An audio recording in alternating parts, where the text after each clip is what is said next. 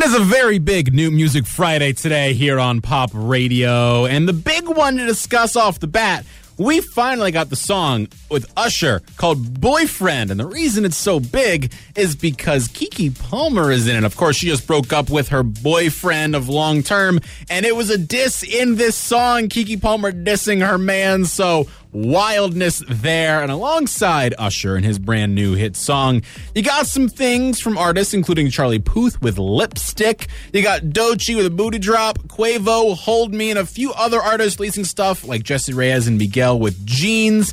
And a bunch more dropping some songs that could make some waves here on Pop Radio. But of course, next week is the big week for us. We have Selena Gomez's song Single Soon on the way, and Miss Miley Cyrus with Used to Be Young, a double banger, a double dose of Disney dynamite on the way. And I cannot wait to discuss it all with you on the station with the culture you crave.